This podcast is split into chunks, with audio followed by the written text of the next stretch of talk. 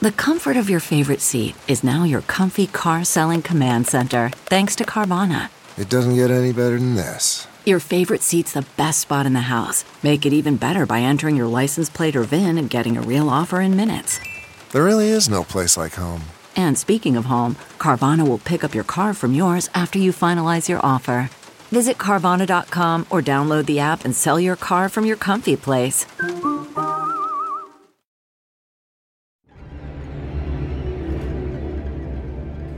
It's 2020 and surfing the web is dead. All the horror news you need is now just one click away. Fangoria.com is your first destination for all the horror news of the day, featuring a constant curation of the Fango team's favorite links from across the internet.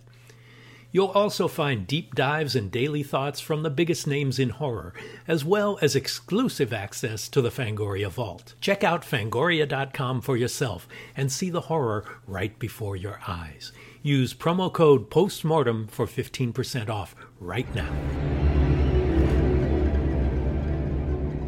From director Joe Begos comes Fangoria's latest movie, VFW.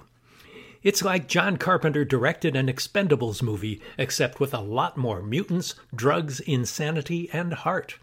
A group of war veterans must defend their local VFW posts and an innocent teen against a deranged drug dealer and his relentless army of punk mutants. The cast includes pretty much anyone who was ever in something you rented at Blockbuster. Stephen Lang, Martin Kove, William Sadler, Fred the Hammer Williamson, George Wendt, and David Patrick Kelly. Now streaming on demand. So get on it.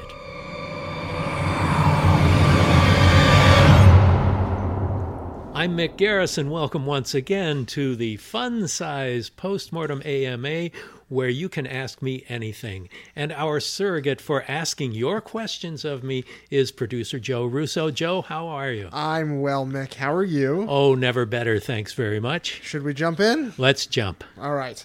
Old Geek Velasco writes Many only know Max Wright from Alf and sadly the tabloids. I think he was a very good actor. Can you talk about working with him on The Stand? Well, he was a very good actor. I never really watched Alf.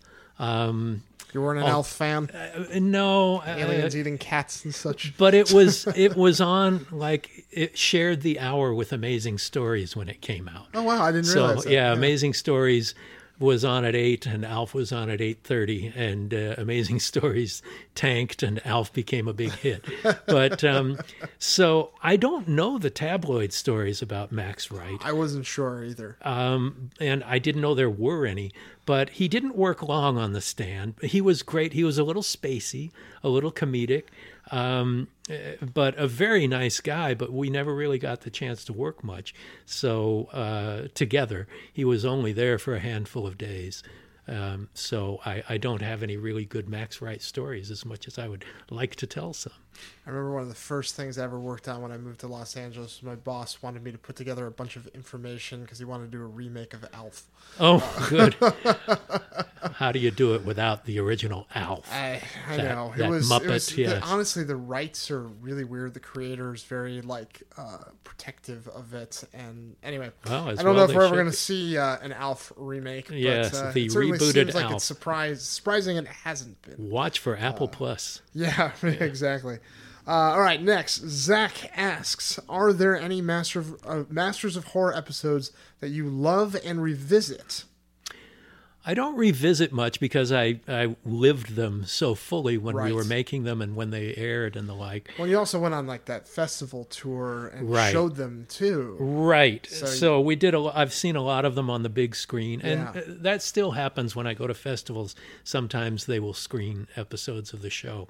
Um, They are but there are some, there are some that I think could use a, um, a reminder. A lot of the people don't remember. They remember the Carpenters and they remember the Takashi Miike and they remember Tobe Hooper. Right. But um, for example, there's one called Sounds Like that uh, Brad Anderson did Right. that nobody ever talks about, and it's one of the my very favorites. Yeah. Uh, Stuart Gordon's The Black Cat. Maybe I don't know. Sometimes I feel like it's the best episode of the series ever. Wow! Wow! Um, just every every one line actor is fantastic. These characters and their faces and Yeah. the writing and everything. So, you know, there were 26 of them. I love them all. Mm-hmm. Yeah. And they're all so varied. You know, it's why I love the anthology format. So, but uh, it's been a while since I've watched any at home. Yeah, I Um, feel similarly about Nightmare Cinema. People ask me to pick a favorite, and it's like you have to. It's like choosing amongst your kids, right? Well, obviously it's Right. dead, right? of, course, of course. And, uh, I, I, Yeah. the, the, the smart answer is it depends on which filmmaker I'm sitting with. exactly. exactly. Same here. All right. Well, there's the second part to Zach's question, uh, which is a little bit meatier, which is. Uh, is there a particular reason why you didn't direct an episode of Fear itself? We've- Okay, that's a bigger story. Yes, it is. We've we've covered that before, but I don't Yeah. think particularly why you didn't direct an episode. Well, the episode that I wrote was for me to direct, Hmm. and it was based by a shor- uh, on a short story by Del Howison, and uh, it was going to be called Dark Dark Delicacies. yeah, Oh, the oh wow. owner of Dark Huh, Delicacies. yeah, that's interesting. uh, he, he uh, I forget the name of the short story, but I called it Red Snow, and then it became The Homecoming or something. I forget what the title was, but you know, it was not a good situation. And the reason I didn't direct it was because I quit the show before it went into production. Right. There was a lot going on. Uh, the owners of Masters of Horror sold the rights to another company, and that company sold the rights to NBC, and it became a commercial network with uh, censorship issues, with advertising issues, everything that we set out to make in spite of, without, you know, to just do it boldly, pay TV, no restraints put on the filmmakers, that sort of thing. And we had developed all 13 of the scripts. We were ready to go. The writer's strike was just about to happen. It happened that Halloween back then. And they said, We have a strike proof show because we'll just go to non guild writers after the strike. and when that happened, I quit the show with heavy heart, feeling like my baby had been kidnapped and raped. And uh, so the episode that I wrote for myself to direct was directed by someone else. Yeah, and that's how it happened. That's how it happened. So, so no great love for Fear itself from me, but despite there was some good work by some good people, Stuart Gordon in particular, Yeah. his episode Eater was pretty fantastic. Yeah, the fear itself has its fans.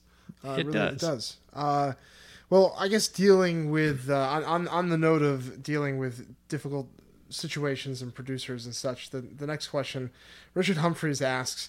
Uh, have you had to deal with people who've read your script or watched your dailies and suddenly decided they wanted or were expecting a wholly different film? If so, how did you handle it, and how would you how should aspiring filmmakers watch out for this kind of situation?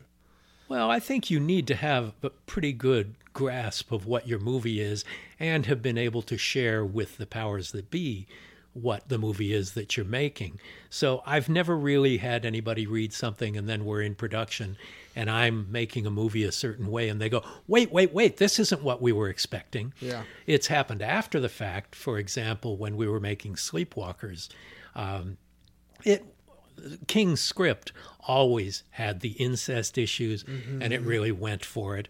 And just, I don't think anybody noticed because it had Stephen King's name on it. Sure. But while we were making the movie, Frank Price was the head of Columbia Pictures at that time.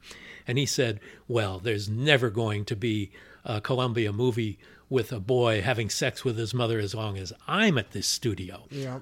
Well, halfway through shooting, he got booted out of the studio. and Mark became, uh, Canton, who became one of the producers of Nightmare Cinema, Yes. came in and replaced him. He has more flexible values. Well, he let's not get back into Rob Zombie land with uh, those issues, but but no, uh, it was already a fait accompli by the time he was on board. The film was half half shot, and uh, he saw it finished, or he saw the first cut of it when we screened it in a projection room. He said, "Oh, oh, oh, it's that kind of movie. Oh, okay." And it was like, "Well, this is already done. Go, go with God." Right, you know, and, right, right, right, and it right. went there. So, but there has never been an issue where what I was making was was so at odds with the people who were either funding or distributing it that I had to deal with it in that way. It definitely, I've heard stories and it happens and it can be Oh, I'm sure. really, really problematic, especially when you get into post. But I think to answer the question about how do you avoid it, I think you just have to be so cognizant and make sure that everyone is on board and understands what you're doing. Well, you got to be confident and clear about what your intention is. Right. And, you know, if you have to give examples of movies that are similar or Yep. or or scenes or characters or whatever, but I, I just think you have to to be a good storyteller in a room as mm-hmm. well as on the screen and just convey that is your job after all is to convey a story to an audience whether Yeah. it's executives or uh, uh, in a movie theater I think it can also be harder too when you are directing something for hire as Yeah. opposed to like when when I mean you have a superpower you can write, you know, and, and you can you can convey what your intentions are on the page, which I mean it can be brilliantly helpful in just getting everyone on board. Yeah, yeah, but uh, even more than that, communicating. You don't have to be able to be a writer to to communicate what the visual approach is going to be, or the you know if it's going to be a ferocious film, or Right. or how it's going to be presented. Josh Atkinson asks, "How would you advise someone, me, who has just finished his first horror feature, uh, to go about getting it seen by the industry? I've submitted early bird to good horror festivals, but other thoughts uh, for people without industry connections getting their movie out there." Well, the festival circuit is the best possible way, Yep. but there's also the the actual system. You go to agencies. Yeah. Try to get appointments with any agencies. The boutiques sometimes are easier to approach, but the the major agencies, the WMEs and the CAAs and Yep. the UTAs and all those, they are looking for new talent. And if you've made a feature film um, that has promise that they feel they can make money off of you from, then that's uh, a really good way to do it. The most accessible way is the festivals. Yeah. But you know, everybody has different tastes. I think, Uh, yeah, I mean, well, the, the problem too is the festivals can have their own politics as well in terms of what they pick up and how they pick them up, and Yeah. you know, and I think that I think the the key words in his question that he needs to change is without industry connections. He's got to get out here and network. You know, Yeah, uh, nobody starts with industry connections. No, you know, no. uh, you you have to create them, but it all comes through the quality of your work. Yep. Now, if you do good work, you also have to be good in a room Right. for people to want to trust you. You know, you have to be able to show the confidence uh, that an artist has who is going to be in control of 60 to 100 people in the making of, of a motion picture under real circumstances. If you made your movie on an iPhone and, and cut it on your iPad and all that, it might be great, Right. or it might be amateurish. Right. You have to show. You can't tell them I only made this for five thousand dollars, uh, because they're looking at movies by people who spent five million dollars. Right. It just has to be really good, not really good for this. Right. Really good for an amateur. Really good for this budget. I agree. Uh, I, I would also suggest not just cold calling the agencies because sometimes No. those can just go to spam filters. But uh, there are um, some services online. There's there's a company called Roadmap Writers, for example, where you can actually pay a small fee and pitch to executives and agents and managers. But I'd And- be careful about that because there are a lot of people who exploit writers. Well, actually, this is a good one. The only reason no, I'm that one, up- I, yes, I, I- yeah, yeah, yeah. that's I- I- good. But yeah. be cautious and make sure that there are reputable Yeah. Mm-hmm. services that do have those affiliations. Well, uh, the great thing is they show you who the people are, what companies they're at, what their bios are, so you have the ability to kind of pick and choose who you want to Right. pitch to. Uh, and also, they're they're on. They just got their 96 writer signed by a major Awesome. uh, agency or management company. So it's just that that might be a good way to just if you if you don't live in LA and you can't foster those relationships, if your movie is good, Yeah. and you can pitch. Uh, they give you eight minutes to pitch your heart out, and maybe you get your movie in front of them. It, you know? That's great, and it's great to know that there are companies that do that that are above board. Yes. but there is a huge cottage industry of advantage. taking Yep. advantage of Hollywood hopefuls. It's probably the only one I would recommend. okay. So, all right. Uh, our main topic for today Go Nerd Yourself writes Batteries Not Included has the spirit of an Amazing Stories episode, a series in which a number of Batteries talents were involved, including you, Brad Bird, Matthew Robbins, and of course, Steven Spielberg. Right. Uh, can you elaborate on how this film came about and was it ever pitched for Amazing Stories? Well, that's a very astute observation because it originally was an Amazing Stories episode. Oh, wow.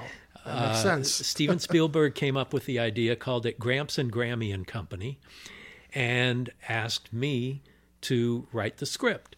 And then he decided that, you know, I want to make this a feature. I think the idea is good enough to make it into a movie. And I'm going to do a couple movies. I, I want to offer you your first opportunity to write a feature film for me when I was at Amblin working Wow. on Amazing Stories. And so the choices were Batteries Not Included, or Gramps and Grammy and Company at, at the time, Mm-hmm. Yeah. or Ghost Kid. Ghost Kid became Ghost Dad with, Bill, Bill Cosby. Cosby. So, you know, uh, but he gave me well. the choice. and yes, I chose that one, but I, I had an idea for Ghost Kid that they didn't use and anybody can. And I, maybe I will one day. Sure. That because the kid could not be seen in the daylight because he was a ghost, you could only see them at night. He would wear makeup so that he could become visible. And my idea was that he walks through a wall and it leaves the makeup kind of a harlequin face on the Oh, wall that he walked through. That Yeah. It was just a visual gag that Yeah, Steven yeah. really liked and, and never ended up in Ghost Dad. Surprised it never ended up in anything. It's a really great idea. Uh, yeah, so uh, you know, if somebody doesn't steal it from this podcast, then I'll maybe just put it out into the ether. yeah, it's in the uh, ether, so there'll be eight movies with that. but um, yes, so I wrote the first couple of drafts of the screenplay. And here I'm going to be very open and honest about this. My first draft was 140 pages long. And so Steven read it and said, You know, I had to read this in three sittings and that's not good. and it was like, okay, I'm taking this to heart. Yeah, And I did. I went back and rewrote it and turned it into 110 pages or something, really tight, and created some rules for myself. No blocks of, of description that are longer than five lines long. Good. That's a good. Um, no big giant paragraphs that nobody reads. They'll if you put those blocks of of scene description, action description on a page, they just skip to the dialogue when they're reading it. Yes, they do. And you know, fear was a great motivator. I didn't want to disappoint Steven Spielberg, Sure. who gave me my first opportunities. Yeah, yeah. So then I put it on a diet and really put my all into it. And uh, it got the green light off of my draft. Wow. And then when he brought in Matthew Robbins to direct it, Robbins brought in Brad Bird. And both of them had written my first episode I'd written for Amazing Stories, The Magnet Kid, uh, Magnetic Attraction, or the main attraction it was called. The Right. original title was The Magnet Kid, a story idea by Spielberg again.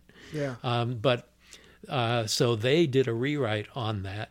So when the Writers Guild did their decision that I would get story credit uh, and they would get screenplay credit, Hmm.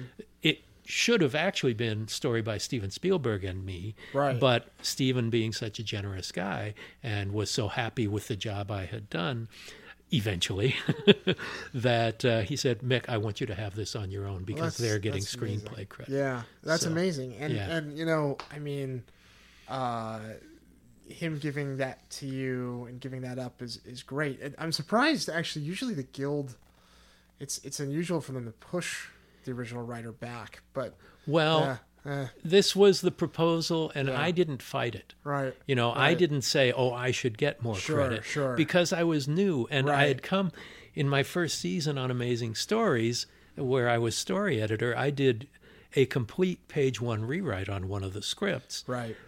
but it was credited to the the original writer on the script. Right. And so I was told, you know, we're team players here, so let's let it go this way. Yeah. And I didn't realize that um, the the people who told me that um, were kind of breaking Writers Guild rules Yeah. by doing that. Yeah. And I was new, and and still, Right. Here's an opportunity to get a story by credit uh, or, uh, you know.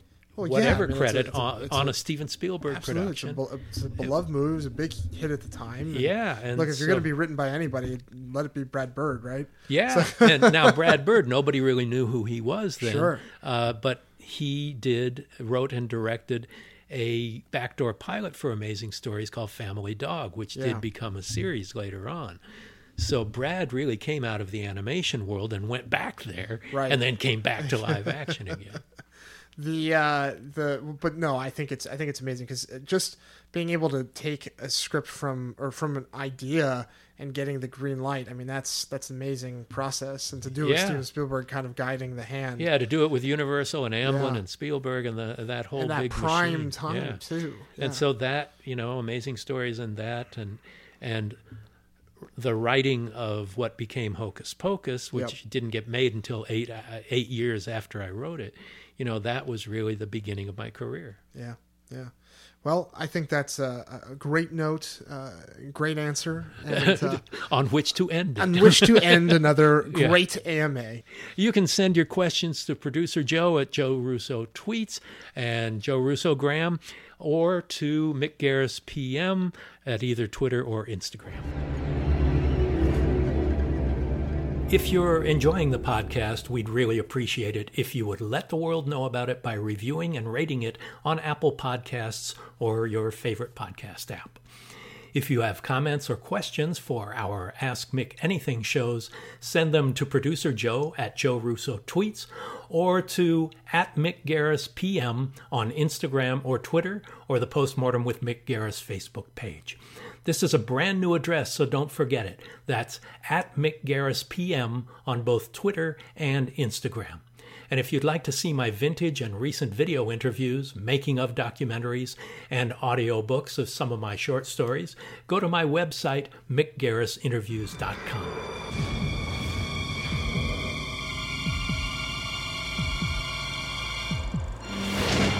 Thanks for listening to Postmortem with Mick Garris. Download new episodes every other Wednesday and subscribe on iTunes.